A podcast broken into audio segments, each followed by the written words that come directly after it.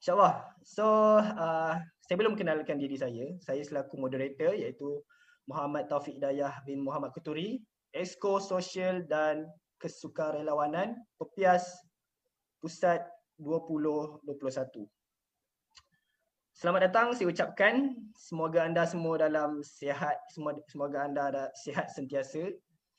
Saya mohon kepada anda semua untuk ajak penonton lain di semua platform yang kami uh, beri link kepada anda uh, dan boleh share link pada kawan anda yang mungkin dia terlupa uh, lagi-lagi waktu sekarang ni mungkin ada yang study ataupun yang study tak apalah kan. Yang ada yang tengok free main game semua tu suruh dia stop join kita tengok kita bersama-sama ni dengar general knowledge ni. Baik itu rayuan saya kepada semua viewers ataupun pendengar di luar sana. Uh, tapi saya tidak keseorangan kat sini. Saya bersama dengan panel kita iaitu Abang Syafiq Rizwan daripada Presiden Majlis Belia Selangor. Hai, Assalamualaikum.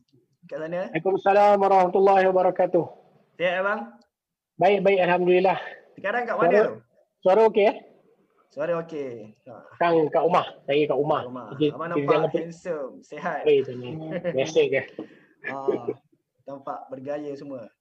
Jadi bang, uh, kat sini kita ada uh, BBK lah. Abang pun dah sedia maklum kan. Yang tajuk kita bawakan adalah belia profesional. Dan kami yakin abang boleh kupaskan lebih uh, jelas ataupun lebih mendalam apa itu belia profesional. Memandangkan abang pun uh, daripada MBS dan sesuai saya rasa untuk kita bawa tajuk ini bersama. Baik, boleh kita mulakan bang? Boleh, boleh. Sila. Alhamdulillah. Okay. Uh, sedikit maklum, uh, sedikit info sebelum kita tupas kupas lebih mendalam, uh, belia profesional. Profesional boleh kita takrifkan sebagai seorang yang menjaga etika bekerja maupun seorang yang pakar dalam sesuatu pekerjaan. Itu yang dimaksudkan profesional secara amnya. Kalau belia profesional yang uh, kami mungkin uh, viewers juga faham uh, boleh kita lihat dari sudut belia itu keboleh pasarannya skillnya, intelektualnya. Uh-huh. Tapi di pihak saudara Abah Syafiq, apakah takrifan sebenar belia profesional ni? Adakah merangkumi kemahiran semata-mata, intelektual semata-mata atau kedua-duanya sekali? Jadi silakan Abah Syafiq sebagai panel kita insya-Allah. Ya, bismillahirrahmanirrahim. Alhamdulillah rabbil alamin wassalatu wassalamu ala asyrafil anbiya'i wal mursalin wa ala alihi washabihi ajmain. Rabbi syrahli sadri wa yassirli amri wa hlul 'uqdatam min lisani yafqahu qawli. Uh, amma pertamanya terima kasih uh, kepada adinda moderator saudara Taufik. Terima kasih juga kepada uh, Pepias Selangor kerana menjemput uh, saya untuk kita sama-sama borak. Uh, uh, bukan borak kosong katanya. Uh, sama-sama Eh, difahamkan ini episod kedua. Alhamdulillah awal-awal lagi dah dipanggil ya. Maksudnya kita taklah dilupakan. uh, bila kita nak cerita pasal uh, belia profesional ni, uh, tadi pun Taufik pun dah ada uh, perincikan maksud profesional ni. Dia ada dia punya uh, integrity, dia punya attitude, dia punya personality. So uh, ini yang yang kita nak kupas malam ni adalah belia profesional. Tapi macam yang kita borak awal tadilah uh, sebelum kita live ni, kita apa sebenarnya matlamat uh, forum kita ni? Uh, adakah kita nak berbincang mengenai belia profesional yang yang yang merangkumi doktor, engineer, lawyer dan segala-galanya ataupun kita nak berborak uh, berbincang berkongsi tentang belia profesional yang uh, dalam pertubuhan, dalam persatuan uh, seperti mana yang kita sama-sama ni. Uh, Taufik pun sama-sama dalam persatuan pelajar Islam. Uh, abang dekat dalam majlis belia Selangor. Ini so kita dalam persatuan. Saya rasa yang kedua tu dia lebih dekat dengan kita. Maksudnya kita nak ber- bercerita tentang bagaimana untuk menjadi belia yang profesional dalam persatuan. Ataupun bagaimana kita nak jadi belia profesional untuk menguruskan persatuan kita secara uh, mengurus takbir secara profesional. Ataupun uh, kita nak nak nak nak bincang dari segi profesional yang macam mana, professionalism yang macam mana kan. Kalau mengikut soalan uh, Taufik tadi, uh, katanya adakah secara, secara apa uh, akademik ataupun secara apa satu lagi tadi? skill intelektual intelektual keboleh pasaran. So uh, profesional ni sebenarnya uh, attitude kan. Kita tak boleh nak ukur profesional ni uh, dari segi keboleh pasaran ke ataupun intelektual ke sebab ada orang yang intelektual dia tinggi tapi dia tak dia kurang profesional. Contoh dia intelektual dia tinggi, pandai ni kan pandai buat bom tapi bila bila uh, bila apa dibuat lepas dia belajar buat bom chemical kimi, kimia misalnya kata dia pergi jadi uh, apa teroris buat bom. So dia tak profesional. So uh, dia profesional ni the the concept of uh, attitude. How you bring yourself to to to be good. Kan? Uh, untuk menjadi yang terbaik dalam diri kita. Uh, dia berkaitan tentang uh, integriti kita, berkaitan tentang uh, responsibility kita. Uh, atas apa yang kita amanahkan, professionalism yang macam mana. Contohnya kita sebagai pelajar misal kata apa apa tarifan professionalism kita se, uh, sebagai seorang pelajar. Ha, lagi-lagi waktu-waktu PKP ni yang belajar-belajar semua online ni so apa tarifan profesional kita sebagai seorang pelajar misal kata. So contoh uh, masuk kelas jangan buka lepas tu sambung tidur kan? On log in je masuk kat dalam Betul. dalam ni. Lepas tu tidur. Ada itu tak profesional maksudnya. So dia berkaitan tentang sikap kita berkaitan tentang attitude kita. Uh, apa lagi? Tentang uh, profesional ni ialah berkaitan tentang uh, uh, uh, apa benda uh, know your stuff. Kalau orang ada ada kan, dari pembacaan-pembacaan kita tahu apa yang kita nak buat. Contoh kalau kita dalam dalam organisasi contohnya bagaimana kita nak me, me, memandu organisasi kita secara profesional misal kata kita tahu apa matlamat organisasi kita. Dan kita tahu uh, apa yang kita ingin perjuangkan apa yang kita ingin capai di akhir uh, matlamat organisasi kita. Itu dalam organisasi.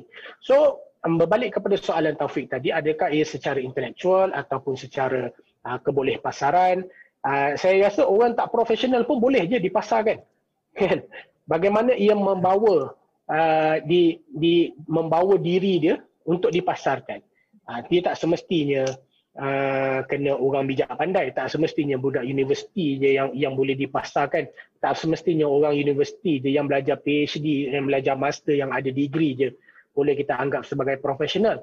Ada juga adik-adik yang tak berkesempatan masuk ke universiti tapi sekadar uh, uh, apa uh, SPM pun misal kata tapi bila dia bawa diri dia sebagai uh, orang yang profesional dalam semua bidang attitude dia baik semuanya baik kan? Uh, dia tahu apa yang dia nak buat dia tahu apa yang dia ingin capai dia ada list kan? Dia punya uh, ada long term and short term medium term punya vision. Now, this is professional as a whole uh, bukan sekadar kita nak kata profesional itu ini, profesional itu ini. Yang paling pentingnya adalah uh, bagaimana kita membawa diri kita, attitude kita kalau professionalism ni dia kalau kalau dalam dalam dalam company kalau atau dalam salah satu organisasi yang paling pentingnya untuk kita nampak kita profesional satunya ialah attitude kita. Attitude kita dan attitude organisasi kita. Ini yang paling penting. Yang keduanya adalah code of conduct. Code, code of conduct ni dalam bahasa Melayu apa? Ah? Uh, uh, code code ah, tak tahu macam mana nak cakap. Biasa sebut code of conduct je kan? So code of conduct dalam organisasi dan juga dalam individu code of conduct dia sebagai seorang manusia contohnya. Dia ada spesifik uh, apa? Uh, uh, tingkah laku dia sebagai seorang yang profesional. Uh, yang ketiganya sebagai satu uh, uh, yang profesional dalam uh, untuk kita jadi belia profesionalnya yang ketiga kita kena ada core principle. Kita kena ada prinsip diri kita sendiri. Apa yang kita nak apa yang kita ingin capai kepada uh, peribadi kita ataupun kepada persatuan kita. Ini core principle tiga benda dan keempatnya untuk jadi seorang profesional dan juga untuk mengurus takbir satu satu organisasi secara profesional belia organisasi belia lah kita ni cerita pasal belia lah kan persatuan belia uh, ialah mesti kena ada shared value amongst us. Uh, antara uh, contohnya pepias lah. Pepias ni mesti kena ada shared value. Saya saya yakin dan percaya dengan kepimpinan presiden pepias yang baru ni si Khairuddin ni saya rasa dia ada shared value yang dia dah gariskan. Uh, saya tak tahulah purpose mungkin guna istilah bahasa Arab aku saya tak pastilah apa istilah dia kan. So dia mesti ada shared value, common interest antara ahli-ahli persatuan untuk kita pastikan persatuan tu boleh digerakkan dengan dengan dengan baik. Dan yang paling pentingnya adalah uh, statement of purpose. Macam mana kita nak ukur kita punya professionalism ni kita mesti kena ada statement of purpose. Maksudnya kita kena ada apa tujuan matlamat kita secara peribadi pun. Secara peribadi kita nak jadi belia yang yang profesional yang ingin dilihat sebagai profesional ni. What is our purpose yang kita nak portray kepada orang luar supaya dia nampak this is our statement of purpose. Statement of purpose ni tak payah kita nak cerita ke orang. Kalau organisasi tu kita kena cerita. Tapi kita sendiri secara individu untuk menjadikan kita atau menak, untuk untuk um, membawa diri untuk dilihat sebagai belia profesional kita kena ada statement of purpose. What is our purpose in life? Uh, apa yang kita kita ingin capai? Apa yang kita ingin lakukan dan apa yang ingin kita kita buat masa ke semasa. So saya rasa itu satu jawapan yang panjang juga uh, untuk soalan satu ni. Tapi insyaAllah lah kita nak borak-borak bukan borak kosong ni. Banyak lagi. Saya pulangkan kembali kepada Taufik. Eh, terima kasih Abang Syafiq. uh, dengan mengupaskan uh, yang dimaksudkan oleh belia profesional. Jadi secara amnya boleh kita lihat profesional tu bermaksud attitude ataupun sikap. Uh, kalau dia tak buat kerja dengan betul-betul maknanya dia dia tak profesional. Sebagai contoh uh, macam macam saya bidang uh, mekanik, mekanik yang membuat kereta yang menyalahi undang-undang boleh katakan itu bukan uh, tak profesional. Ha, itu sebagai contoh Betul. yang dekat dengan diri saya. Dan lagi satu dari segi organisasi, dia tahu apa target dia. Know your target kan. Dia dalam bentuk organisasi. Dan berapa lagi yang saya rasa banyak lagi Abang Syafiq uh, telah kongsikan tentang belia profesional yang uh, yang, yang Abang Syafiq uh, telah bagi tadi eh. Baik, terima kasih bang. Uh, jadi saya boleh beralih kepada soalan yang seterusnya. Uh, isu isu belia bekerja semakin merisaukan di Malaysia. So hmm. jadi kita faham ni uh, ramai belia ni dia tak dapat kerja lah. Tahun 2020, 2018, Kementerian Pendidikan Malaysia iaitu KPM mengeluarkan statistik di bawah sistem kajian pengesanan graduan, sistem kajian pengesanan graduan. KPM yang mengkaji status graduan di Malaysia. Pada statistik tersebut, seramai 58.6% graduan Malaysia di pelbagai peringkat pengajian sama ada kemahiran swasta maupun awam. Graduan yang belum kerja pula mencatatkan sebanyak 19.8%. So banyak ah, sangat banyak ah. Pada tahun 2020 pula ketika mesyuarat ketiga penggal ketiga Dewan Negeri Selangor, YB Puan Lim Yiwei mengatakan kadar pengangguran di Selangor telah meningkat daripada 6.1% kepada 8.9%. Peningkatan sebanyak 2.8%. So meningkat lah, itu sangat membimbangkan lah daripada pihak kita dan semua belia. Jadi Abang Syafiq, apakah saranan atau cadangan untuk mengurangkan pengangguran dan meningkatkan graduan yang bekerja ni? Mandangkan kita, saya dah bagi tahu tadi kan. So memang sangat merisaukan. Jadi apa saranan atau cadangan untuk kurangkan pengangguran dan tingkatkan graduan yang bekerja. Silakan. Okey, ya bila kita cerita pasal pengangguran ni ataupun keboleh pasaran graduan lah kan kita ataupun keboleh kerjaan uh, golongan belia.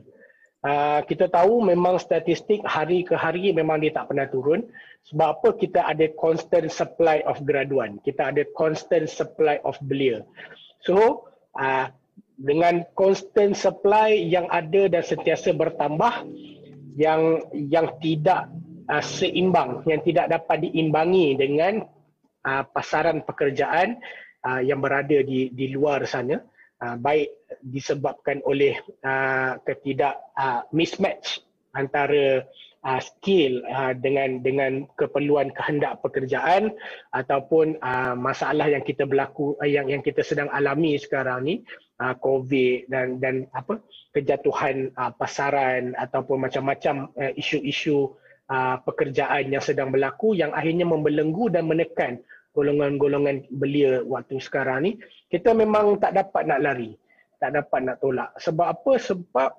uh, macam saya cakap tadi, supply tu sentiasa keluar. Uh, universiti tak stop. Uh, COVID ni, uh, apa? Bisnes banyak tutup. COVID ni, pekerjaan banyak banyak di, di lay off. Orang banyak kena kena kena buang kerja. Kilang-kilang banyak tutup. Uh, kedai-kedai banyak tutup. Uh, apa? Uh, airline service tutup. Tapi universiti kita tak tutup. Kan? So benda ni dia dah stop. Oh, dia, dia stop. Pasaran pekerjaan kita stop. Stagnan dan dan dan um, tak tak tahu nak move macam mana sebab kelembapan ekonomi dunia. Tapi universiti tak stop. Satu dunia universiti tak stop. Tak ada pun universiti yang memberhentikan uh, pengambilan universiti uh, uh, mahasiswa. Tak ada pun satu universiti yang menghentikan atau memberhentikan uh, ataupun menangguh uh, grad, grad, graduation tak ada. So supply tu sentiasa banyak banyak banyak. So supply tu ada banyak, demand tu yang tak ada. Kan? So demand tu tak ada. Apa yang berlaku sekarang ni ialah uh, apa saranan kita satunya kita kena cakap ke kerajaan ialah mem- memperbanyakkan uh, peluang pekerjaan. Tapi dalam dalam satu uh, fragment yang lain kita faham uh, kerajaan dah cuba sedaya mungkin, kerajaan negeri baik kerajaan persekutuan dah cuba sedaya mungkin tapi memang bisnes tu tak boleh nak survive dan tak boleh nak sustain pada waktu sekarang misal kata.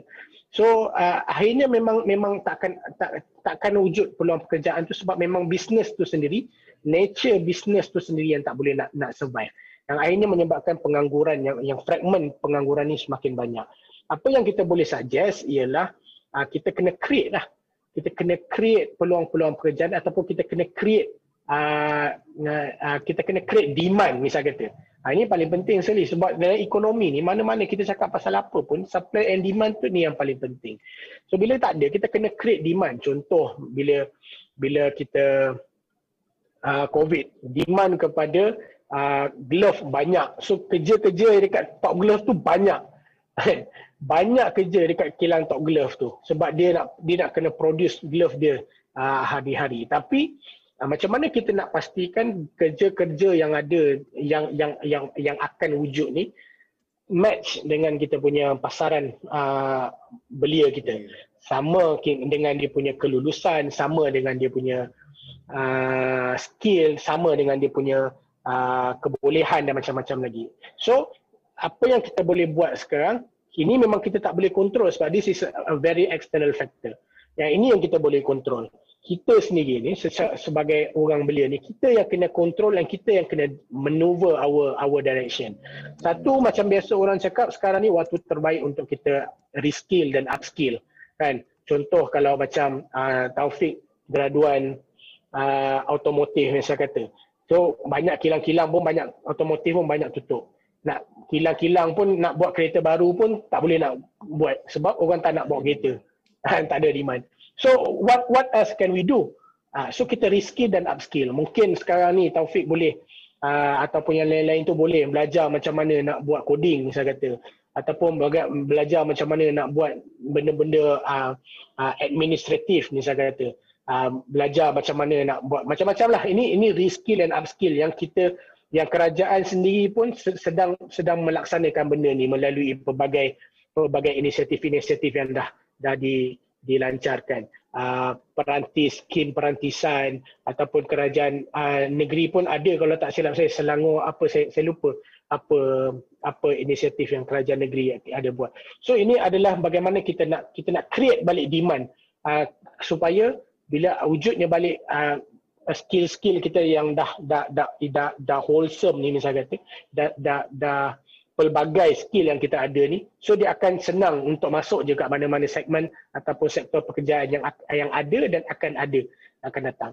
Tapi ini satu benda yang kita kita kita boleh kontrol. Yang paling pentingnya kita ni sebagai uh, uh, persatuan persatuan atau pertubuhan belia ni satunya yang paling penting yang kita yang saya rasa lah secara peribadi yang saya rasa kita kurang lakukan adalah kita kurang untuk uh, apa menasihati ataupun uh, advocate polisi-polisi changing yang kepada ataupun memberi sumbang saran yang yang yang kon, kon, konstruktif kepada kerajaan kita. Alhamdulillah kerajaan pusat kerajaan persekutuan dah wujudkan majlis kerja uh, negara kalau tak silap saya. Uh, majlis belia Malaysia pun dijemput sebagai uh, uh, koordinator dalam majlis kerja. Dan ini kita kena kita kena sumbang saran. Bagaimana kita nak kita nak pastikan ataupun bagaimana kita nak nak nak nak uh, uh, desak bukan desak lah. Dan kita nak nasihatkan kerajaan ini untuk pastikan kerja tu akan ada dan kerja tu sentiasa ada. Kan? Contohnya dengan, dengan gig, gig ekonomi, dengan kerja-kerja gig, kerja-kerja rider. Kawan-kawan saya, adik-adik saya yang dekat luar sana yang biasa saya yang, yang, yang biasa saya communicate pun, dia kata sekarang ni nak jadi food panda rider pun dah terlalu banyak. Terlalu banyak dah food panda rider. Dia orang pun kadang-kadang pun dulu mungkin boleh boleh boleh cari uh, cari wang tambahan tapi sekarang ni nak cari wang tambahan tu pun kadang-kadang tak berbaloi sebab dah terlalu banyak uh, rider-rider ni. Grab apatah lagi lah. Kan Grab driver apatah lagi. Kadang-kadang Grab driver pun tak boleh nak nak nak nak nak survive. Kita tengok kat luar sana pun pemandu-pemandu teksi pun tak boleh nak survive. So what else can we do? So what else yang kita sepatutnya buat? Yang kita kena kita kena kena buat. Kita kena kita kena brainstorm geng-geng geng-geng belia kita ni waktu-waktu sekarang ni kita kena brainstorm untuk bagaimana kita advocate kerajaan untuk wujudkan satu polisi atau wujudkan satu uh, zone uh, bebas cukai ataupun untuk wujudkan satu kawasan perindustrian baru contoh misal kata.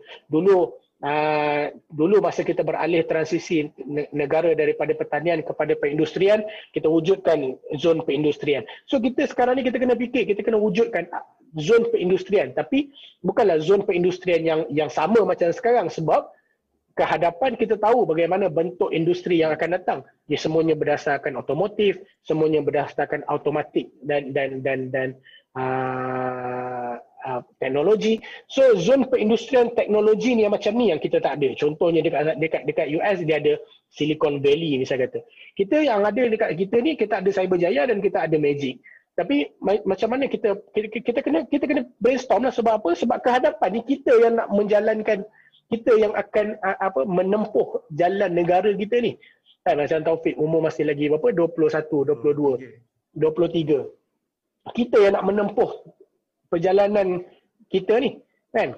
Kalau kita yang tak memberi sumbang saran kita yang tak brainstorm idea apa jenis industri yang kita inginkan wujud di Malaysia akhirnya kita memang akan sentiasa ketinggalan lah. dan bila kita sumbang saran benda ni kepada kerajaan dalam masa sama kita juga sumbang saran benda ni kepada sektor akademik. Ini yang akhirnya uh, mewujudkan matching antara uh, qualification keperluan needs and juga uh, demand yang kita kita ada yang contoh macam Taufik dulu belajar otomotif bengkel mungkin buat buat apa pakai pelayar pakai masa lagi yang lama tradisional punya gaya. So kehadapan bengkel dah tak ada macam tu. Semua dia dah otomatik semuanya main tekan-tekan. Kan? Semuanya robotik. So uh, kita perlukan uh, uh, zon perindustrian otomotif uh, uh, apa robotik yang macam tu. Uh, yang kita tak ada buat sekarang ni.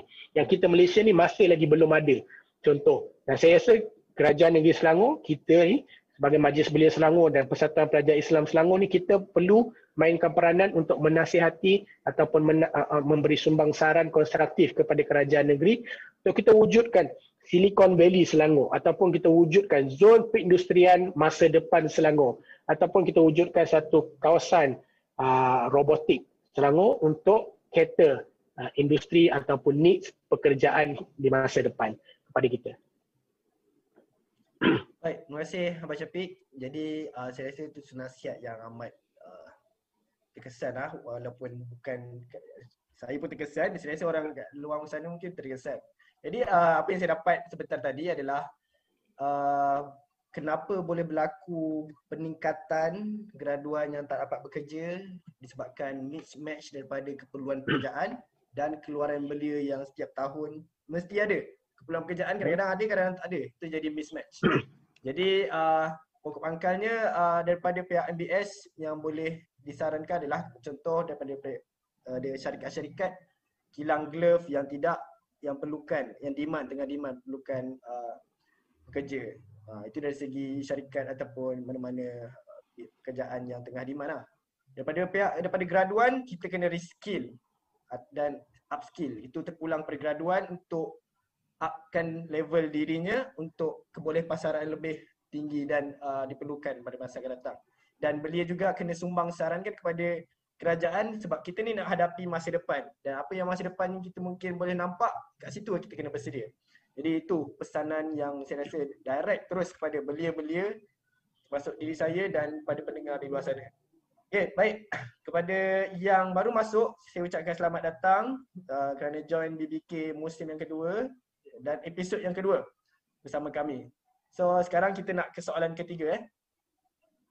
Baik, uh, pernah terdengar konsep last in first out LIFO uh, ini sering digunakan oleh masyarakat di Malaysia lebih-lebih lagi ketika perintah kawalan pergerakan iaitu PKP pada tahun lepas adakah ketika zaman sekarang masih relevan menggunakan konsep ini atau belia sepatutnya melakukan sesuatu untuk mengelakkan diri daripada menjadi mangsa konsep ini jadi silakan bang uh, konsep LIFO ni last in first out ataupun kadang-kadang uh, biasanya uh, FIFO first in first out. Contoh misal katalah. Uh, ni konsep biasa dalam satu organisasi uh, bisnes ataupun dalam mana-mana organisasi berasaskan uh, keuntungan dan uh, profit and loss lah. Business lah misal kata, kan? company lah senang cerita. Uh, konsep ni adalah konsep yang yang kita rasa mungkin dia dianya menekan kita dan kita rasa mungkin dianya uh, uh, tak tak apa tak uh, tak adil bagi kita kan sebab ialah kita baru nak kerja mau masuk tiba-tiba dah kena buang contoh saya kata tapi uh, ini ini kita sini saya saya bukan nak nak nak nak backup atau mana-mana tapi uh, isunya ialah kenapa last in first out ialah untuk kita comparekan dengan orang yang dah lama in dekat dalam company ataupun yang dah lama serve dekat company itu satunya experience yang yang orang tu ada orang lama ni ada compare tu orang yang baru masuk ni ada. Experience. Benda tu memang uh, dengan company yang memang me, me, mengutamakan keuntungan experience paling penting yang kedua skill and knowledge yang uh, kita compare antara orang lama dalam company itu dengan orang baru masuk dekat dalam company itu uh, skill and and knowledge dia. Uh, so bila orang dah lama ni dia tahulah dia nak buat kerja macam mana. Dia dah dia dah biasa buat kerja tu kan. So uh, memang company mana-mana pun uh, dia punya high tendency untuk mengekalkan pekerja-pekerja dia yang boleh buat kerja secara uh, tak perlu disuruh dan tak perlu uh, supervision yang banyak. So nak tak nak uh, konsep uh, last in first out ni adalah uh, satu konsep yang uh, uh, yang yang biasa tapi ialah dia memang menekan kita uh, tapi cumanya dalam zaman-zaman covid MCO ni uh, kita tak boleh lah nak kata konsep ni uh, menekan kita um, sebab saya rasa company-company pun tak ada pilihan lain untuk buat benda tu. Bisnes-bisnes pun tak ada pilihan lain melainkan bagaimana mereka nak meminimalkan kerugian misal kata bagaimana mereka ke bisnes-bisnes nak nak me, uh, apa meninggikan keuntungan, mem, nak membanyakkan keuntungan dan meminimalkan kerugian, nak tak nak benda ni dia, dia terpaksa buat lah.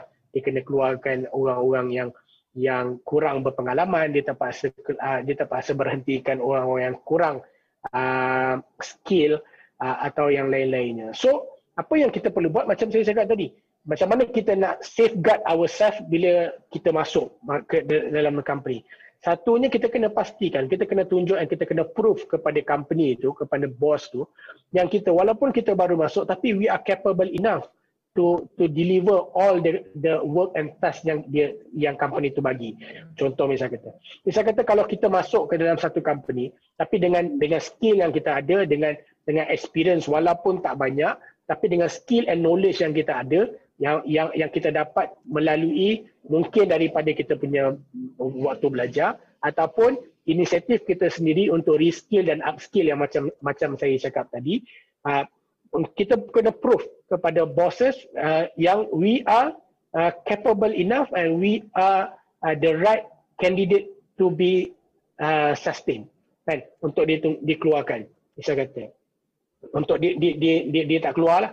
So, so kita sendiri macam macam macam macam yang saya cakap awal tadi sekarang ni kita kalau sekarang ni waktu untuk kita memperbaiki dan mem, mem, membangunkan diri waktu sekarang ni waktu MCO ni waktu 2020 2021 ni saya rasa uh, macam yang Taufik cakap tadi uh, blessing in disguise kan? Uh, kesempatan dalam kesempitan. Ini kesempatan kita untuk membangunkan diri kita sendiri. Untuk kita tambah skill apa yang kita rasa kita kurang uh, kita, untuk kita tambah uh, bangunkan knowledge apa yang kita rasa kita kurang. Untuk kita pastikan kita boleh bersaing dekat dalam pasaran yang terbuka. Contoh misal kata. Yang paling paling utamanya kita kena mempersiapkan diri kita supaya uh, konsep last in first out ni uh, walaupun ianya akan diguna pakai dalam mana-mana tapi setidak-tidaknya kita boleh uh, counter offer kepada kepada bos tu contoh misal kata.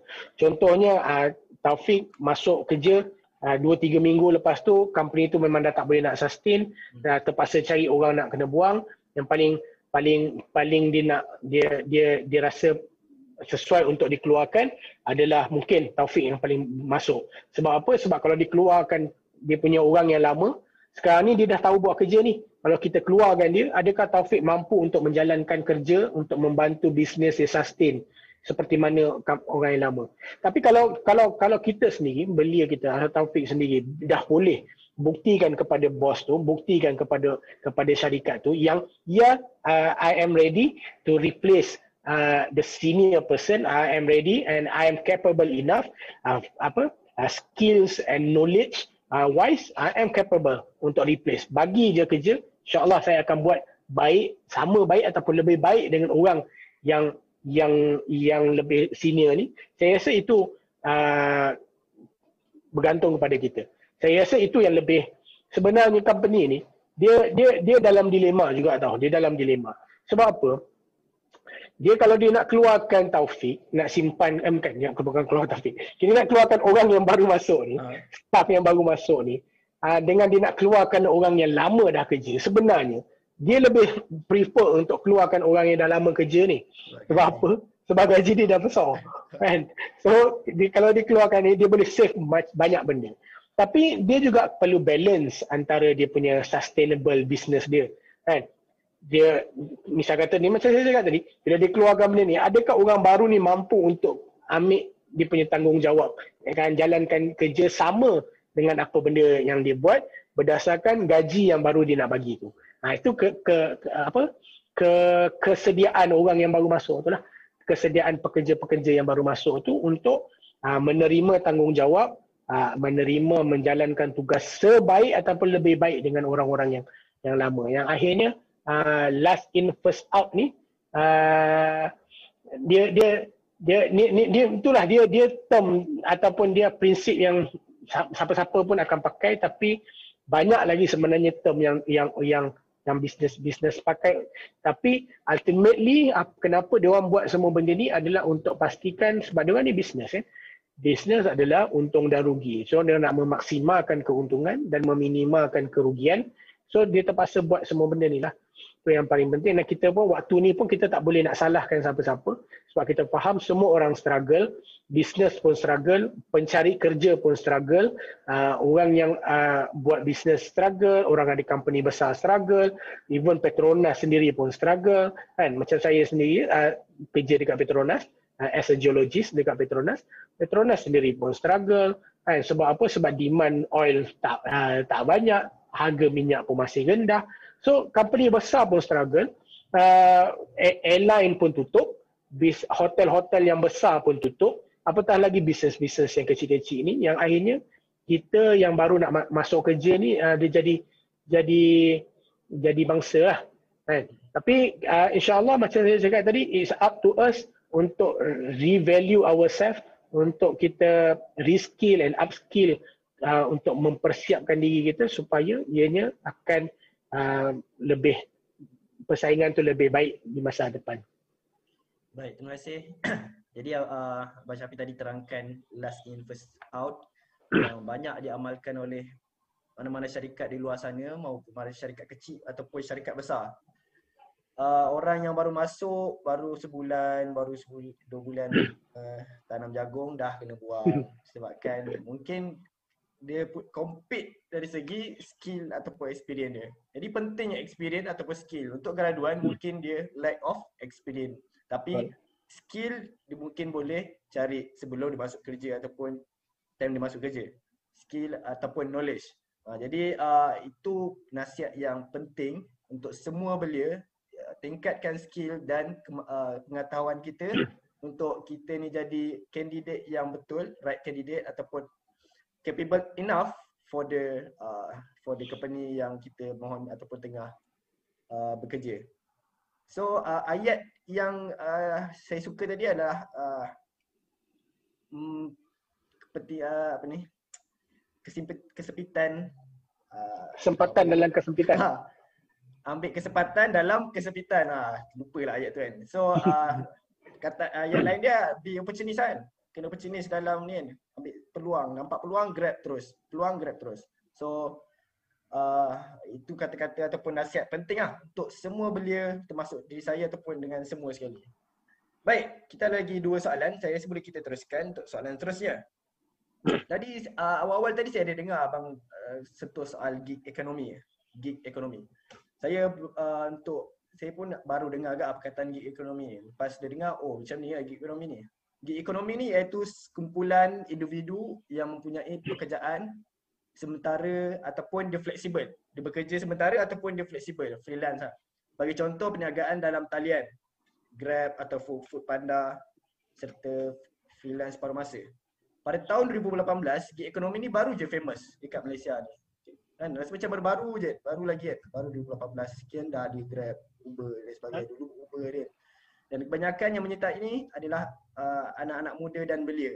Tambah-tambah lagi kena PKP ni lagi rancak di ekonomi ni. Lagi ramai Grab, Food, semua kan, di atas jalan ni. Kalau kat Eropah dah lama berkembang 10 tahun yang lepas. Kita baru 2-3 tahun popular. Bagi saya okey lah tu sesuai lah dengan uh, peredaran teknologi yang berlaku dekat Malaysia ni kan.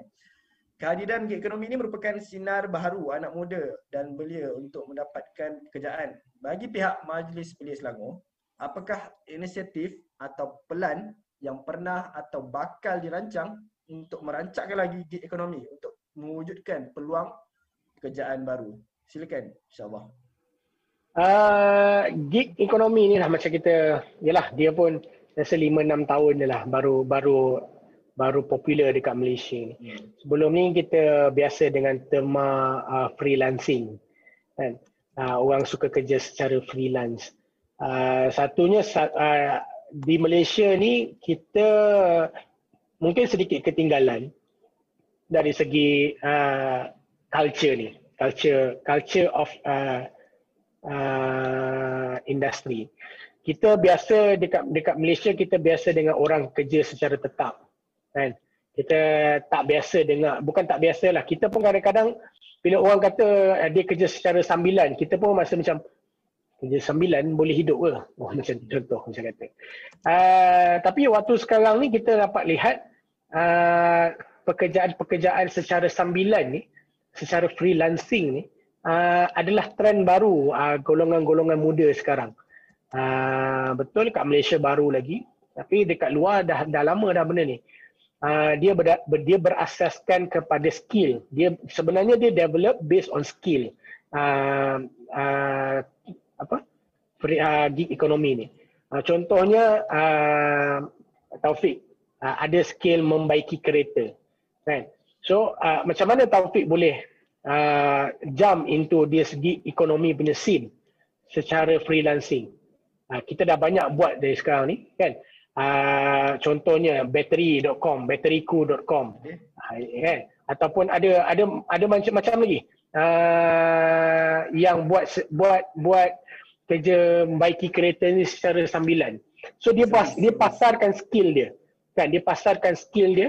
Uh, siapa nak skill dia uh, dia boleh pergi dan servis. So ini biasa dekat dekat negara barat biasa. Engineer, uh, arkitek, uh, lawyer biasa buat benda-benda macam ni. So uh, dekat Malaysia ni uh, isu sebab kita masih baru dan isu paling utama sekali uh, yang yang di Majlis Belia Selangor dan juga Majlis Belia Malaysia sedang uh, tangani dengan isu gig ekonomi ni adalah uh, ya sebab gig ekonomi ni satu dia tak ada pekerjaan tetap so dia tak ada pendapatan tetap. Bila dia tak ada pendapatan tetap uh, dia juga tak ada simpanan tetap uh, ataupun dia juga uh, kurang uh, uh, perlindungan uh, peribadi baik dari segi perlindungan uh, uh, gaji ataupun perlindungan KWSP dan macam-macam lagi lah. So di peringkat Majlis Belia uh, Majlis Belia Malaysia dan Majlis Belia Negeri Selangor, kita sedang uh, uh, membantu kerajaan uh, untuk kita uh, apa? Tangani isu-isu yang macam ni. Uh, KBS Kementerian Belia dan Sukan baru-baru ni tahun lepas sempena PKP, sempena COVID ni dilancarkan website MyGig. Kalau kalau semua orang masih masih ingat ataupun yang tak tahu, uh, saya bagi tahu KBS dah dah lancarkan MyGig. Ha, ini macam ni lah, macam yang saya cakap tadi. MyGig ni siapa-siapa yang ada skill, siapa-siapa yang ada uh, dia punya talent tu, contohnya web designer. Ha, dia boleh register dekat dalam MyGig punya portal dan dia boleh pasarkan dia punya dia punya skill. So siapa-siapa pun lepas ni contohnya uh, satu company ingin buat buat uh, uh, website kan so dia masuk dekat dalam MyGig punya portal dia tengok oh ada orang boleh buat my, uh, website so dia hire dia sekejap untuk buat uh, uh, dia punya company website so ini uh, cara kita macam mana kita nak regulate ataupun kita nak nak bukan nak kawal kita kita tak berniat nak kawal sebenarnya pun kerajaan pun tak berniat untuk kawal tapi kita nak nak sesuaikan dengan keadaan kita yang semasa ni supaya gig ekonomi ni dia tak jadi uh, satu pekerjaan yang tiada tiada masa depan. Kan? Ini yang paling penting. Uh, yang keduanya di peringkat Majlis Belia Negeri Selangor sendiri, kita juga uh, bersama-sama dengan Majlis Belia Malaysia, kita wujud uh, dengan uh, Biro Keusahawanan Majlis Belia Malaysia, uh, kita dah sign MOU hari itu uh, untuk kita wujudkan usahawan-usahawan uh, secara mikro uh, atas bimbingan dan juga atas uh, uh, partnership dengan company-company yang ada di luar sana. Contohnya kita baru di, di peringkat Majlis Belia Negeri Selangor kita ada usahawan Micro uh, Extra Jos dan juga usahawan Micro Farm Fresh.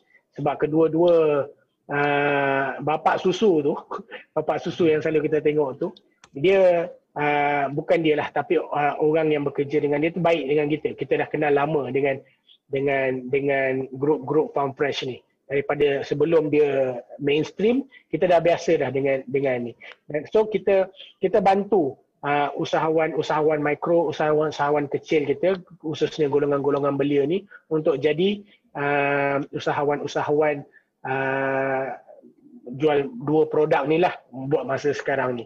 Dan juga kehadapan juga kita kita tengah fikirkan beberapa uh, inisiatif-inisiatif bersama dengan uh, hari itu kita ada perbincangan dengan pengurusi PUNB uh, pemodalan pemodalan usahawan eh, bukan perbadanan usahawan buat PUNB pemodalan usahawan uh, untuk kita wujudkan skim-skim pinjaman mikro belia khusus kepada golongan-golongan belia. Kebetulan juga dia punya pengurusi PUNB ini adalah daripada negeri Selangor uh, Tan Sri Noh Omar. So kita minta dia untuk bantu kita uh, untuk kita bantu belia-belia khususnya negeri Selangor untuk kita wujudkan skim-skim usahawan, skim-skim mikro uh, pinjaman ataupun uh, geran-geran uh, pinjaman untuk kita wujudkan uh, bantu belia-belia ni.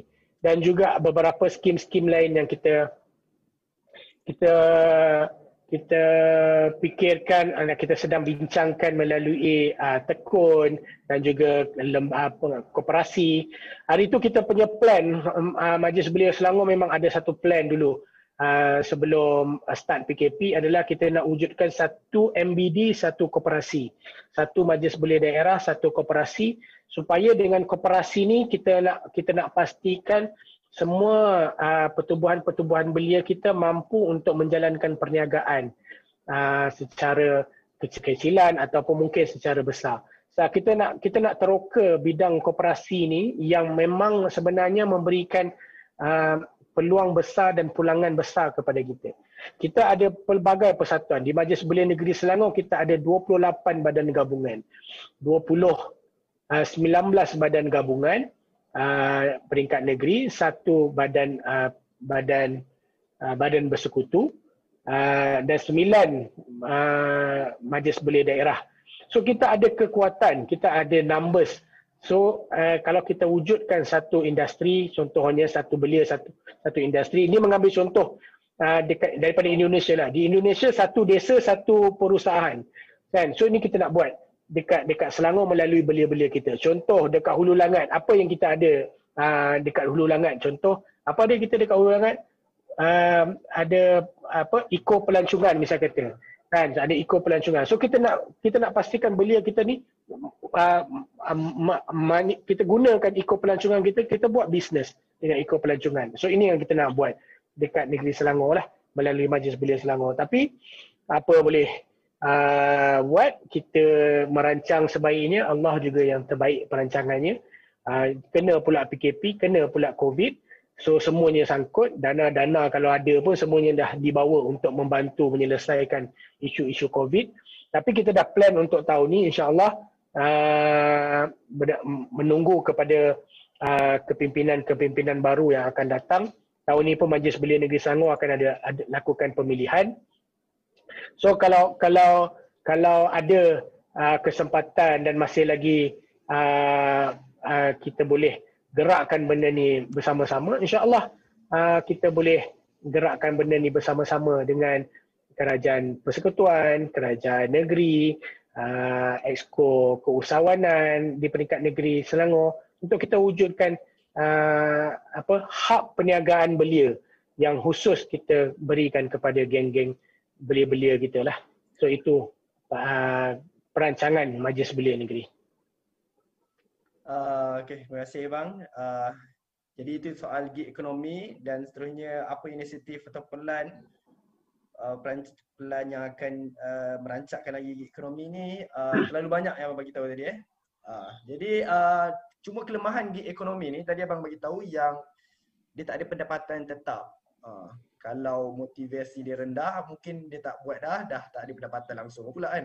Betul. Lepas tu kurang perlindungan peribadi. Uh, itu uh, mungkin jadi salah satu perancangan yang akan datang daripada peringkat MBM dan MBS sekali kan. Dan saya dengar banyak juga inisiatif-inisiatif. Cumanya banyak uh, sangkut disebabkan PKP dan dana itu dibawa kepada bantuan-bantuan banjir dan bantuan-bantuan uh, yang uh, bantuan-bantuan yang memerlukan disebabkan disebabkan tak dapat apa ni sebabkan orang tak boleh keluar dan bekerja lah sebagainya. Jadi uh, agak menjadikan di situ. Dan beberapa gabungan yang abang sebut itu terlalu ramai dan kami dekat Pepias ni teringin nak masuk dalam gabungan tu. kita teringin. kita dah terima permohonan tu insya-Allah kita proses. Insya-Allah. insya-Allah mungkin tahun depan ataupun tahun ni insya-Allah eh. Insya-Allah insya-Allah kita proses. Uh, baik bang, kita dah masuk soalan yang kelima. Ha, nampak dekat luar sana viewers dah banyak bagi soalan. Saya pun oh, pening nak pilih mana satu kan. Tapi nanti saya akan pilih random dan terus aju kepada ke abang. Tapi ada satu soalan lagi daripada saya. Uh, tentang satu isu ni. Kami kat Pepias ni ada concern hmm. satu isu berkenaan belia yang terpinggir. Kita tidak okay. boleh memandangkan enteng kepada mereka yang terpinggir ni sebab kalau hmm. kurang bagi perhatian, potensi ataupun kecenderungan untuk mereka melakukan jenayah seperti mencuri, merompak dan sebagainya tu memang tinggi lah, sangat tinggi. Mungkin salah satu idea untuk menyelesaikannya adalah membekalkan mereka ke dalam sektor buruh ataupun kemahiran. Tapi masyarakat masih mempunyai stereotip yang buruk terhadap golongan ini. Malah mereka juga dikatakan kurang mendapat tempat untuk menambah skill. Kemungkinan besar untuk melahirkan belia profesional daripada golongan golongan ini adalah kurang. Pada sudut pandang pihak Majlis Belia Selangor, adakah isu ini sepatutnya diberikan perhatian dan jika ya, apakah strategi untuk menyelesaikan perkara ini? Uh, uh, tadi tentang belia golongan-golongan terpinggir dan golongan-golongan rentan ni. Uh, kita amat bersetuju dan kita sedang fikirkan juga uh, bagaimana cara terbaik untuk kita untuk kita tangani isu ni lah. Yang pertamanya betul kalau kita terus tinggalkan dia orang ni macam uh, kata uh, orang ke ke ke kefakiran membawa kepada kekufuran kan. Uh, orang-orang yang susah ni akhirnya dia akan buat benda-benda yang yang yang kufur, yang yang yang yang yang rosak lah. So ini yang kita cuba tangani supaya orang kita uh, dapat kerja dengan baik, dapat sara hidup dengan baik, dapat dapat menjalani kehidupan dengan tidak tidak tidak resah lah. Dia, dia, apa musim-musim COVID ni dia timbul satu lagi golongan bukan golongan rentan je, bukan golongan terpinggir dia, golongan resah. Kan? Dia resah sentiasa sebab ialah kerja tak ada, macam mana nak cari makan, anak-anak banyak, nak sekolah, nak itu, nak ini, golongan resah. Tambah kita kena apa belajar online, so dia resah.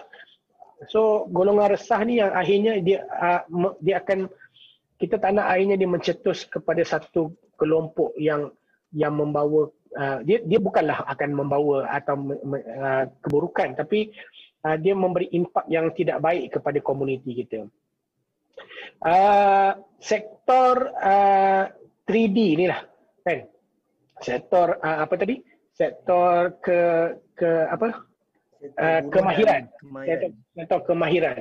Sektor kemahiran ni uh, saya banyak kali dah cakap benda ni dengan di, di beberapa uh, forum. Saya rasa dah sampai masa untuk kita rebrand balik sektor 3D ni. Kita kena rebrand balik sektor kemahiran ni dan kita kena uh, jangan nampakkan sektor kemahiran ni seperti mana dulu. Kita cakap sektor sektor kemahiran ni, kita cakap dia adalah sektor 3D. Dirty, dangerous, apa lagi satu ah? Uh, dirty dangerous uh, uh, uh, entah saya lupa dah. Jadi sektor 3D ni. Kan bila kita cakap benda ni kita kita asyik associate kepada golongan-golongan yang buat bangunan buruh-buruh kasar yang buat rumah ataupun uh, pengangkut-pengangkut uh, sampah ataupun orang-orang yang kerja yang yang dirty dan dangerous lah. Kan? Sedangkan uh, uh, konotasi kemahiran tu kita tak explore sebaiknya. Kan? Contohnya uh, daripada uh, graduan-graduan daripada uh, politeknik misal kata ataupun uh, graduan-graduan daripada college vocational yang memang diajar kemahiran yang mempunyai skill kemahiran yang baik tapi uh, Disebabkan kita asyik cakap sektor kemahiran ni sektor kelas ketiga. Sektor kemahiran ni adalah pekerjaan-pekerjaan yang orang dah tak nak. Siapa-siapa yang tak boleh nak belajar, ha, pergi buat contoh misalnya kata. Kan? Yang akhirnya dia menjadi satu pandangan persepsi yang amat-amat negatif kepada orang yang nak minta kerja tu. Kedua, keluarga budak-budak yang nak minta kerja tu. Yang ketiganya, pandangan masyarakat yang masih lagi merasakan bahawa orang yang kemahiran ni sektor kelas ketiga. Sedangkan di negara-negara perindustrian, misal kata di negara uh, Netherlands, Belanda, negara Jerman, um, yang mana sektor perindustrian, sektor kemahiran mereka ni dipacu oleh golongan-golongan yang daripada sektor kemahiran ni. Kan? Kilang Volkswagen, kilang uh, apa lagi yang ada dekat dekat Jerman, Ah, kilang-kilang otomotif. Semuanya semuanya adalah daripada golongan-golongan pekerja-pekerjanya golongan uh, kalau di Malaysia ni daripada golongan uh, graduan-graduan politeknik lah kan? Dekat sana dekat sana kalau kita tengok uh, uh, ranking universiti tiap-tiap tahun ya kalau kita tengok world ranking university kita boleh tengok politeknik politeknik nama-nama politeknik ni kan? Yang yang di, yang ni sebaris dengan nama-nama universiti dekat dekat sana. Kan? Tapi dekat Malaysia ni bila kita kata oh, gimana politeknik? Kita rasa macam oh, ni budak budak tak pandai ni. Kan? Hmm, ni budak tak pandai lah. Masuk politeknik dia. Ah, ini yang silap kita. Bila kita ada konotasi negatif yang macam tu, budak-budak yang masuk masuk politeknik pun dia akan rasa macam ah ini last last kali kerja biasa-biasa lah kat aku yang tinggalan tak boleh lah nak kerja kerja yang yang yang hebat-hebat contoh misalnya kata. Sama juga dengan pelajar-pelajar murid-murid college vocational misal kata ataupun yang belajar di IKM Institut Kemahiran Mara ataupun uh, IKBN Institut Kemahiran Belia Negara ataupun uh, Giat-Giat Mara. Ini semua sebenarnya kalau kita tengok dekat luar sana ini adalah penggerak kita. Inilah orang-orang yang sebenarnya hands on untuk menjalankan kerja kita sekarang ni. Kan kalau tanpa orang-orang yang berkemahiran ni siapa nak jadi tukang pasang lampu? Siapa nak jadi chargeman? Siapa yang nak tukang panjat itu, tukang betulkan lampu? Dan kita jangan rasa orang yang betulkan lampu tu orang biasa-biasa. Kan? Orang yang betulkan lampu tu ni saya kata contoh. Sebenarnya kalau orang yang betulkan lampu tu sebenarnya dia ada degree in engineering, eh, electric engine, electrical engineering saya kata. Salah ke dia nak kerja orang tukang betul lampu? Kan contoh saya kata kan. So ini saya rasa ini persepsi kita yang perlu kita ubah. Kerajaan perlu sama-sama uh, untuk ubah paradigm ni. Uh, pandangan kepada masyarakat ni. Kan? Supaya uh, orang lagi orang melihat uh, sektor kemahiran Uh, contohnya sekarang ni uh, belia kemahiran pun banyak tengah promosi kerja-kerja kemahiran ni. Tukang bawa forklift, tukang bawa uh, apa nama construction uh, yang yang tinggi tu apa benda tu? Tepat tepat. Crane. Ah crane. Tukang crane, crane, crane tu. Crane tu ingat senang ke kerja? Ui, ha? Ingat semua orang boleh dapat ke kerja crane tu? Tak tau. Untuk dapatkan sijil untuk buat jadi pemandu crane, pengendali crane tu, dia adalah sijil yang sangat spesifik. Kan? Sama juga sama juga dengan orang yang yang nak jadi chargeman. Kan? Chargeman ni kena ada sijil yang spesifik. Dan ni semua orang-orang yang yang yang kemahiran yang orang universiti kan kadang dia tak nak budak-budak pandai tak nak. Kan? Contohlah Taufik daripada MRSM pergi pergi ke ke politeknik. Saya rasa tak ramai orang budak-budak daripada MRSM ni yang rasa nak pergi politeknik. Kan? Sebab sebab dia rasa oh, politeknik ni untuk budak-budak yang kelas-kelas belakang sekolah-sekolah ketinggalan kan. Tapi apa salah duduk kat politeknik? Kalau memang itu kita punya minat kemahiran kita kan. Contoh Taufik dah pergi belajar otomotif, diploma otomotif di politeknik. Ni masa untuk contoh kenapa kenapa tak tak cari kerja jadi mekanik kereta dekat Singapura?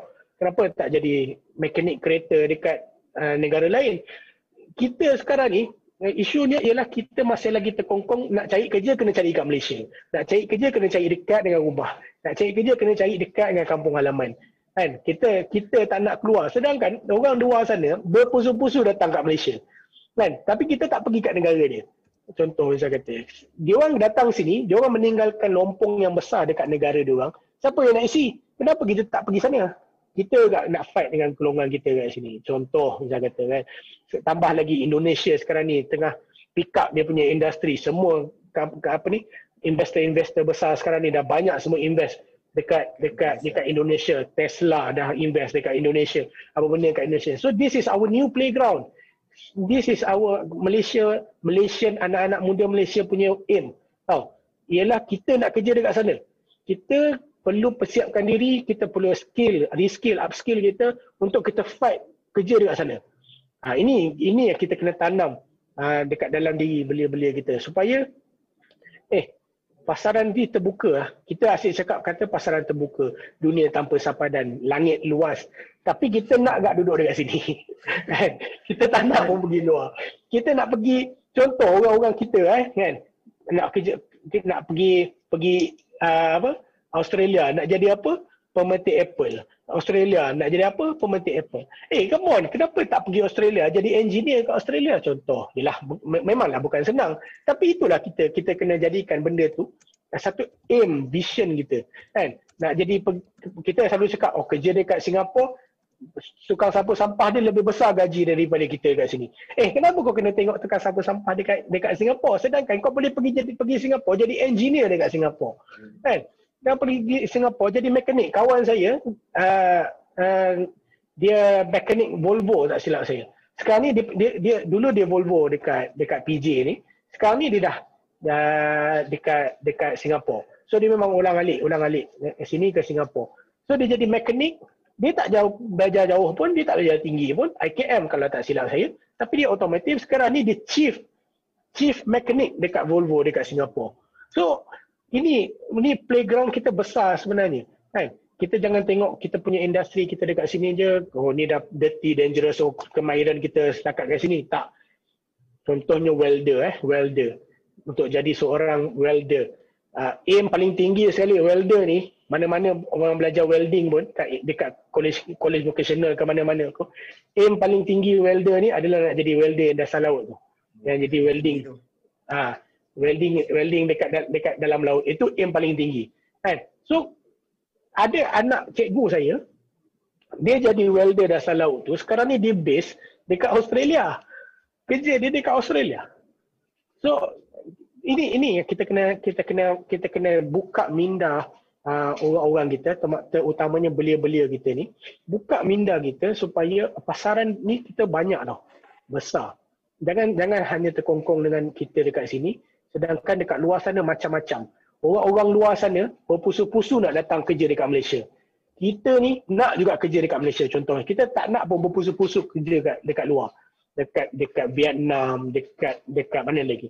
Dekat dekat Thailand yang memang industri tengah pick up ni. Kan? So sekarang ni macam kita cakap it's a blessing in disguise. Dia mana-mana tempat pun akan ada satu tempat yang sedang sedang mengalami masalah, kesulitan dan ada satu tempat yang memang tengah tengah uh, makmur. So kita fikir, kita pilih mana yang kita kita nak. Dan macam saya cakap tadi, last sekali dia kesempatan dalam kesempitan waktu yang terbaik untuk kita upskill dan reskill diri kita sendiri, persiapkan diri kita dari segi kemahiran apa saja segala kemahiran yang kita nak buat, pergi explore luar sana. Banyak je kerja-kerja yang dekat luar sana tu yang memang menunggu kita. Tapi kita je yang yang masih lagi uh, rasa kerja tu hanya di Malaysia. Kerja ni kena duduk dengan, dengan dekat Malaysia.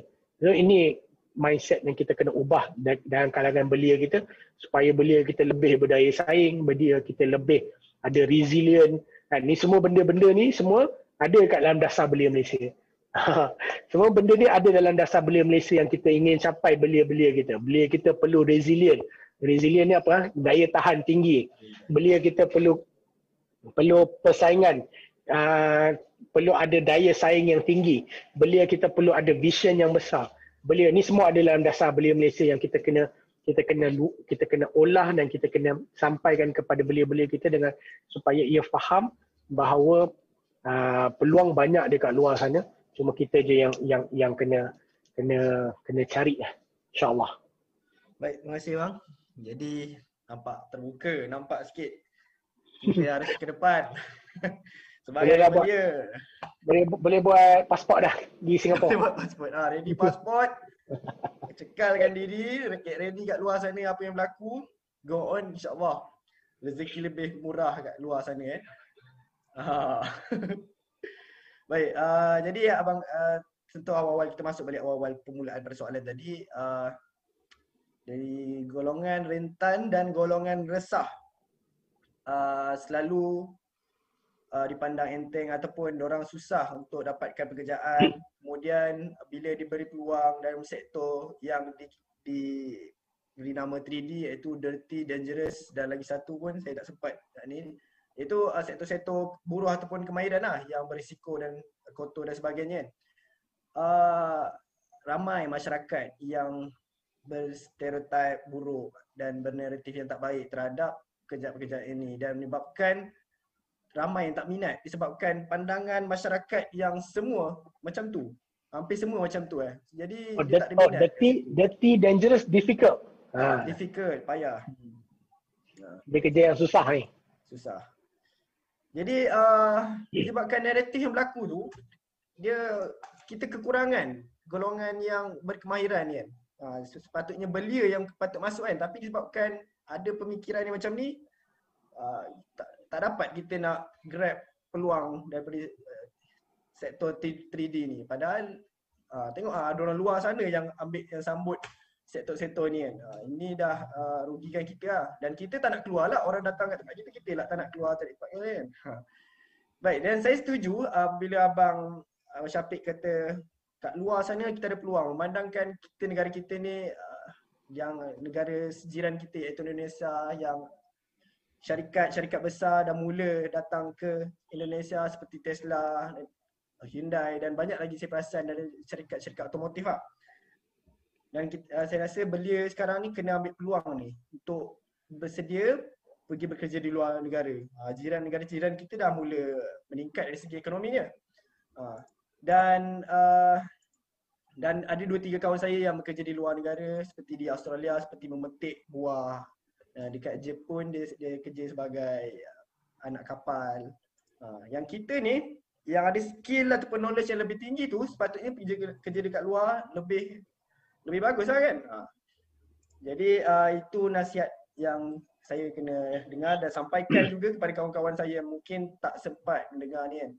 Uh, jadi uh, itu sedikit sebanyak saya rasa selesai semua soalan yang dah diajukan kepada Abang Syafiq. Dan sekarang ni kita menunggu kepada Q&A dan saya di, di studio live feed kawan-kawan saya di live feed ada menghantar beberapa soalan daripada YouTube dan Facebook. Saya rasa banyak dan mungkin saya akan tapis. Jadi uh, Abang Syafiq dah ready eh? Okay. Ready eh? Uh. Jangan takut bang. Saya mungkin ambil soalan pendek dulu, lepas tu sederhana dan yang panjang lah. Okay. Uh, okay, ini ni daripada Facebook. Nak tanya Abang Syafiq, macam mana nak lahirkan tabayun? Kerana ia penting untuk melahirkan profesional daripada Anwar Nazir. Lahirkan lahirkan tabayun kerana yang penting melahirkan profesional. Tabayun ni maksudnya dia selidik dululah segala benda je kan. So dia dia apa benda yang datang dekat dia dia cari dulu ke kebenaran dan ke uh, apa kebenaran dia sebelum sebelum dia ambil bulat-bulat dan dia sampaikan kepada orang lain. So saya rasa ni ni berbalik kepada benda utama yang kita cerita tadi, uh, attitude, code of conduct kita sebagai seorang uh, seorang profesional. Kan? Uh, kita kena faham setiap kita ni ada responsibility, ada amanah kita. Dan setiap kita ni ada kebertanggungjawabaan yang di, diletakkan ke atas kita. Dan uh, bagaimana kita menyaring ataupun bagaimana kita menapis dan menyampaikan maklumat uh, yang yang kita ada, uh, kita kena faham ianya semuanya akan di di di dipertanggungjawabkan ke atas kita. Makanya satu kita perlu ada self self control. Kan? kita kena kontrol diri sendiri kita kena ada set of quality yang kita ada dalam diri satu integrity kita apa benda yang kita buat kita kena pastikan kita menjaga integrity kita sendiri kan kita tak nak menyebarkan suatu benda yang yang yang yang tak baik yang akhirnya me- menjejaskan integrity kita sendiri yang pertama keduanya kita kena ada positive attitude lah atas apa benda yang kita buat Uh, ketiga, kita perlu ada uh, uh, mutual respect uh, dengan orang lain. Kan? Kita kena ada uh, mutual respect lah dengan segala-galanya. Sebab kita ni hidup bermasyarakat, kita ni hidup dengan orang. Kan? Kita bukan hidup dengan batu. Kan? So kita kena ada mutual respect. You want them to respect us, we need to respect them. You want people to respect us, we have to respect them. Kan? So uh, kita kena ada respect dengan orang. Kalau kita buat cerita yang bukan-bukan pasal orang, uh, orang lain pun akan buat cerita yang bukan-bukan pasal kita. So bila orang bila kita rasa kita akan marah dan kita tak suka orang cerita yang baik yang, yang tak baik pasal kita, dan kita jangan buat benda macam tu kepada orang lain. So it's a mutual respect yang paling penting. Manusia ni uh, ya, ya, saya satu benda yang saya selalu cakap dengan kawan saya dulu, uh, waktu-waktu belajar dulu lah, masa-masa kita tengah, tengah ber, berfilosofi ni.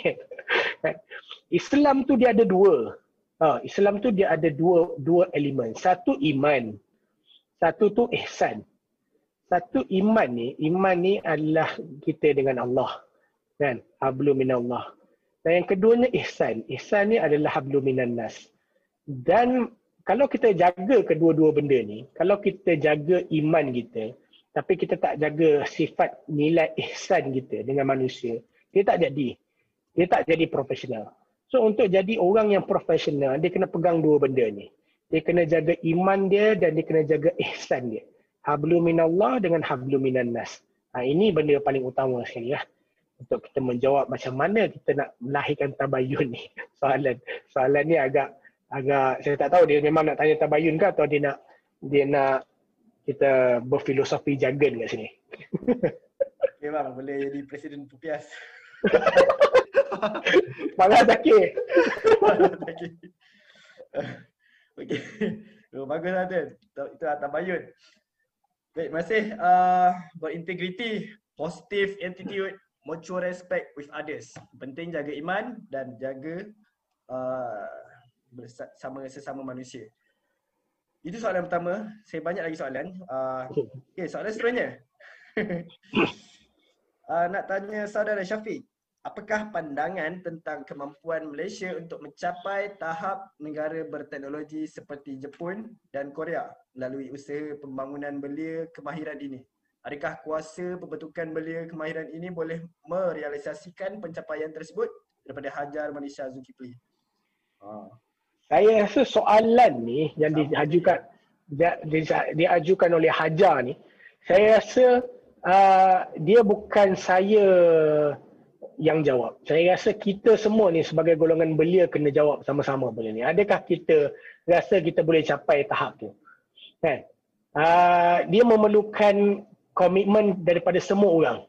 Kita sendiri perlu ada self positive attitude bahawa kita boleh jadi macam dia satu. Yang keduanya kita sendiri perlu sama-sama untuk kita tingkatkan uh, nilai uh, kemahiran kita tu. Nilai uh, teknologi kita kita kita tak kurang hebat sebenarnya. Kita ada universiti-universiti yang sangat baik di Malaysia, eh di di dunia pun. Kan? Kita punya ranking UM, kita punya ranking UPM, kita punya ranking UKM, kita punya ranking universiti-universiti uh, universiti apa? Universiti apa kita ni? University Research University kita ada universiti uh, macam-macam universiti kita ada memang semuanya baik-baik dari segi hebat-hebat dan ternama dari segi kualiti penyelidikan, kualiti uh, pendidikan yang kita ada. Cumanya ialah uh, graduan-graduan yang kita kita uh, wujudkan, kita lahirkan pun baik banyak orang-orang engineer-engineer kita yang yang bekerja di luar negara. Banyak engineer-engineer kita daripada universiti yang kerja di di di Korea dan Jepun pun. Kan yang kerja dengan Sony, yang kerja dengan dengan company-company Jepun as engineer yang kerja di Jepun. So ini adalah masa kita untuk kita uh, pandang semula bagaimana kita nak bina negara kita ni bersama-sama. Macam saya cakap, ini waktu kita untuk kita fikirkan sebab kita yang nak menjalani dan menghadapi masa depan kita ni. Kita kena fikir macam saya cakap tadi. Kita kena kita kena sumbang saran apa yang kita rasa kita nak. Kalau kita rasa macam Hajar Marnisha ni cakap, kalau kita rasa kita nak Malaysia satu masa nanti jadi seperti Korea dan Jepun dalam segi teknologi. So kita kena mula daripada sekarang. Bagaimana kita nak wujudkan ekosistem untuk kita wujudkan uh, zon perindustrian teknologi yang begini. Kita nak wujudkan zon perindustrian yang begini-begini dan akhirnya kita perlu wujud, kita kena spark. Bila kita spark, dia, dia, dia, dia satu sistem lah. Dia satu sistem uh, yang berpusing. Kalau satu benda tu tak berubah, benda-benda lain dia tak akan ikut berubah. So bila once dia berubah, pertamanya adalah expectation kita dan kita punya apa benda yang kita nak, vision kita, bila kita dah start berubah dan kita kena move. Kan? Jangan hanya ber, ber, berekspektasi je. Kita kena buat sesuatu. Buat sesuatu yang akhirnya dia akan mengubah keseluruhan sistem. Isu ialah di kalangan NGO kita ni.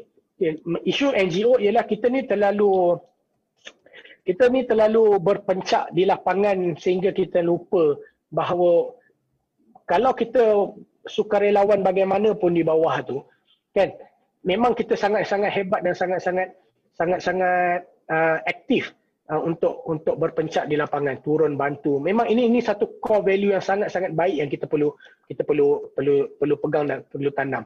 Tapi isunya ialah polisi dasar kerajaan ini perlu berubah. Selagi kita tak ubah dan kita tak kita tak ubah eh, ekosistem polisi kita, expectation polisi kita, sampai bila-bila pun ianya akan kekal macam tu. Contoh, sampai bila-bila pun kita masih ada lagi golongan-golongan terpinggir ni, kalau kita tak wujudkan polisi ataupun kita tak kita tak eh, NGO ni tak sumbang saran kepada pihak kerajaan untuk kita change polisi bagaimana kita ingin membangunkan golongan-golongan uh, golongan-golongan terpinggir. Ini paling penting. Macam Manisha cakap. So kalau kita nak wujudkan negara teknologi macam Jepun dan dan dan Korea, so kita kena sumbang saran. Macam mana kita nak buat benda tu? It must start now.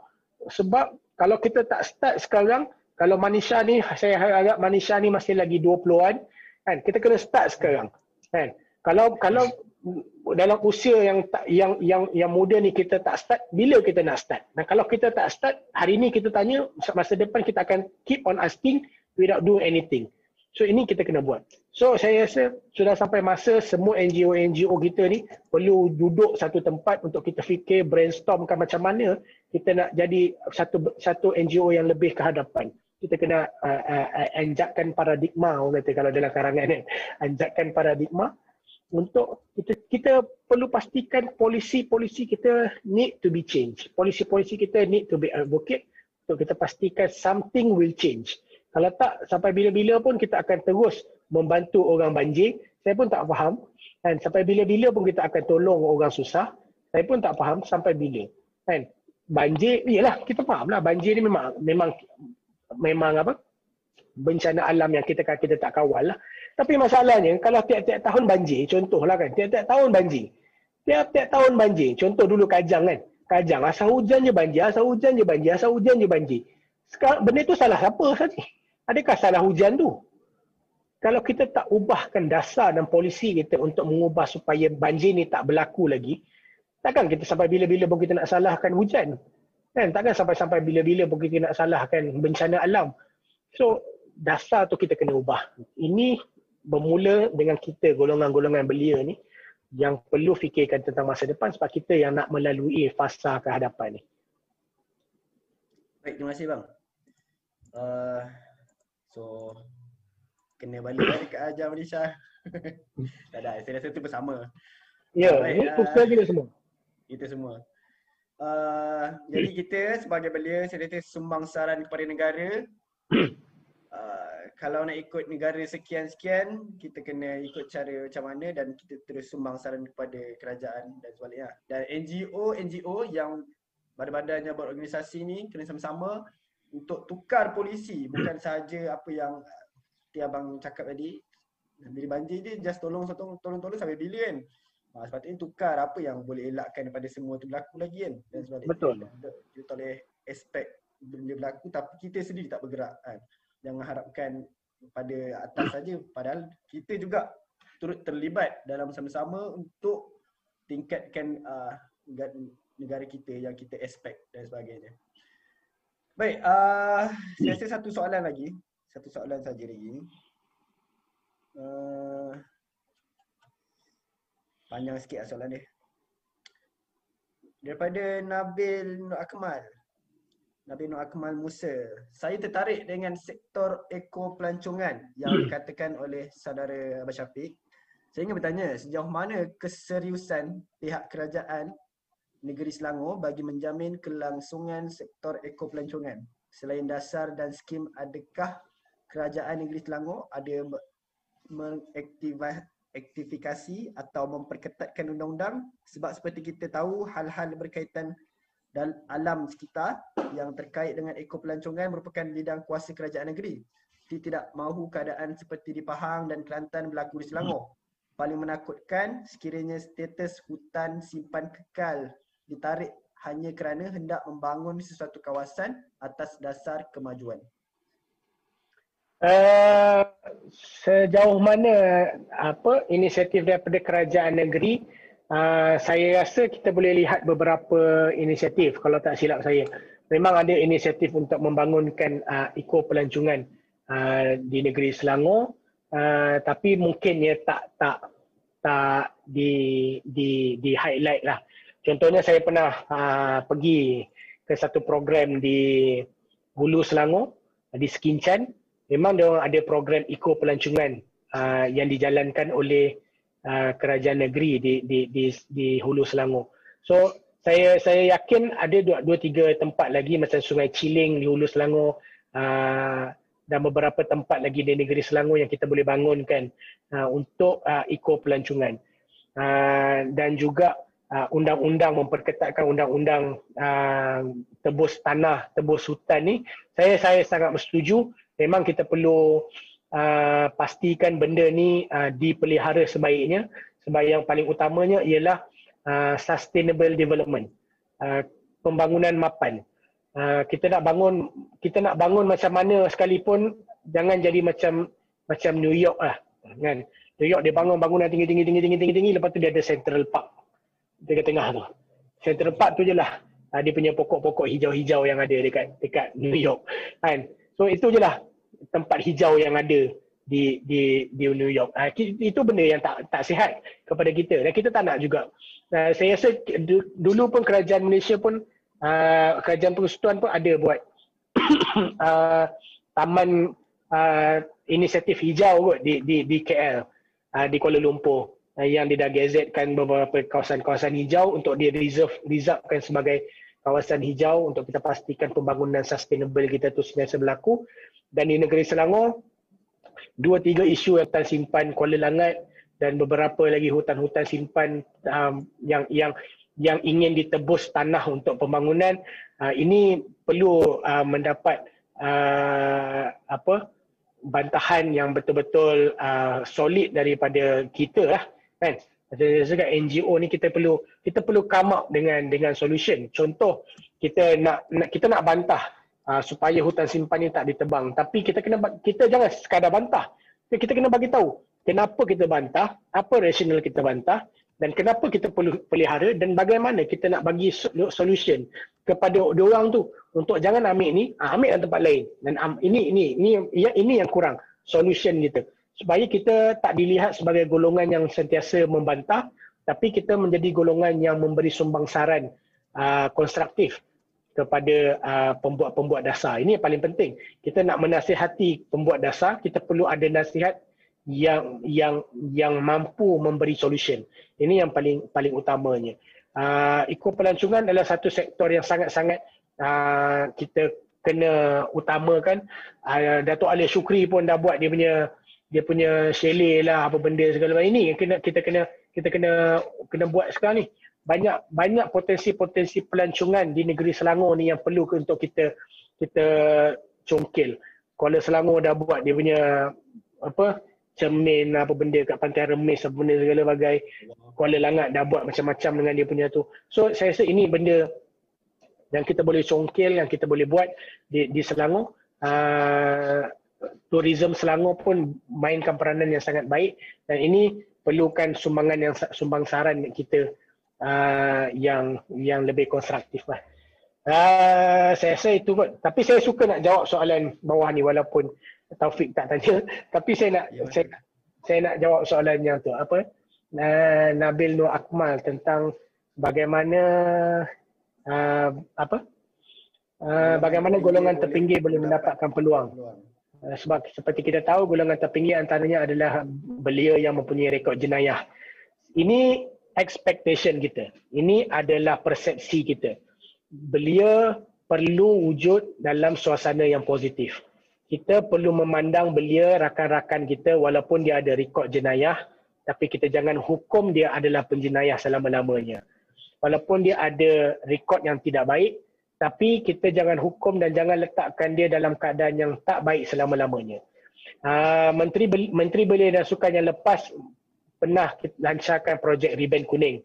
Uh, projek Riben Kuning itu sebenarnya daripada Majlis Belia Malaysia juga.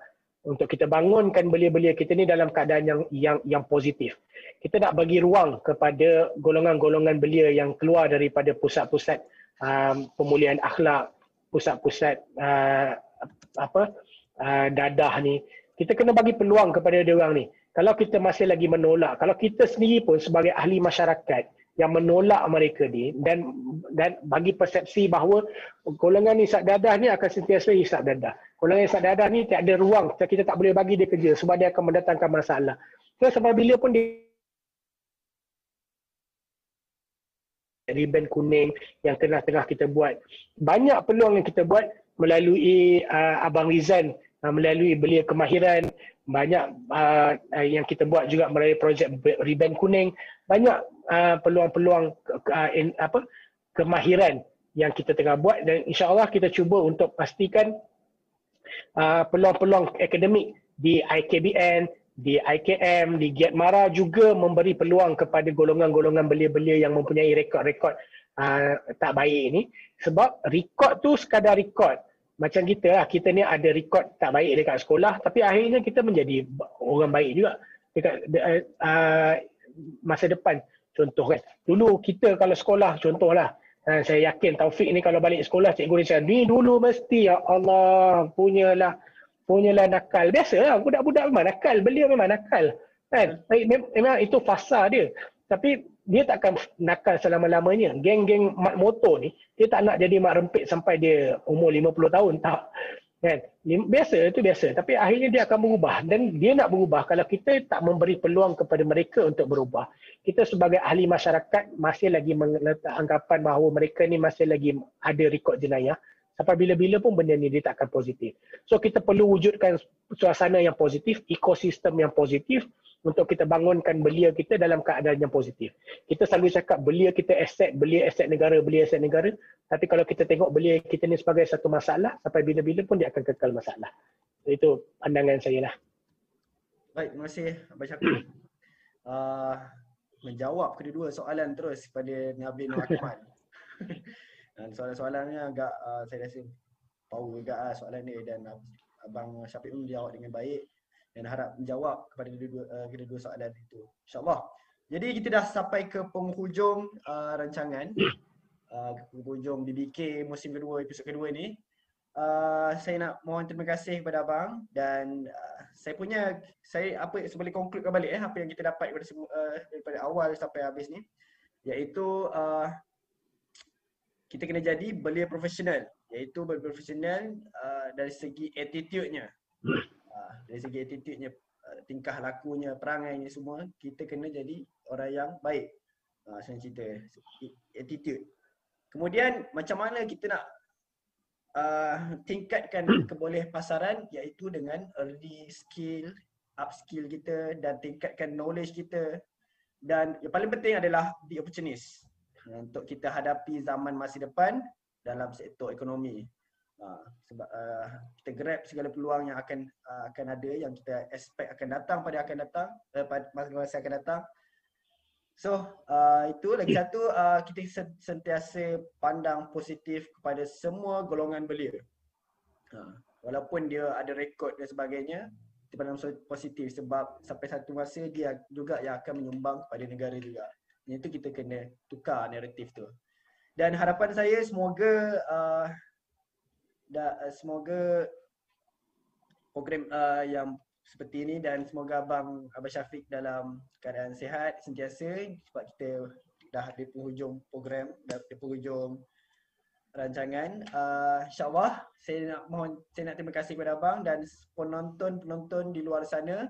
Tapi sebelum tu saya nak uh, saya nak promote sedikit program-program yang akan datang di Pepiasa iaitu uh, pada 24 Januari 2021 hari Ahad esok akan ada Helwani Talk. Ha, tajuknya Beautiful, Beautiful Inside Out yang akan disampaikan oleh seorang guru iaitu Cikgu Alia Hisamuddin. Uh, semua Helwani dijemput untuk join Helwani Talk tu sebab dia adakan dia akan adakan kuis dan Helwani boleh grab hadiah tu. Uh, itu program pertama pada hari esok. Kemudian uh, hari Selasa minggu depan iaitu 26 Januari 2021 ada diskusi umum yang diskusi umum daripada Pias Cawangan Bangi. Tajuk daripada diskusi itu adalah kebebasan bersuara, peraturan dan kawalan ha, yang disampaikan oleh Presiden Pepias iaitu Kai Karudin Zahari. Ha, daripada tajuk buku itu daripada terbitan Abim Pusat punya uh, buku dan dia kupas dalam dalam diskusi ni. Baik, itu sahaja program yang mendatang daripada Pepias. InsyaAllah akan datang ada banyak lagi. Dan saya nak ingatkan kepada anda semua penonton di luar sana, jom kita like FB Pepias Official, follow IG uh, Pepias Official, boleh follow juga Twitter dan subscribe YouTube Pepias Official. Dan itu sahaja. Uh, InsyaAllah kita tutup majlis kita dengan tasbih kafarah dan surah Al-As. Subhanakallahumma wa bihamdika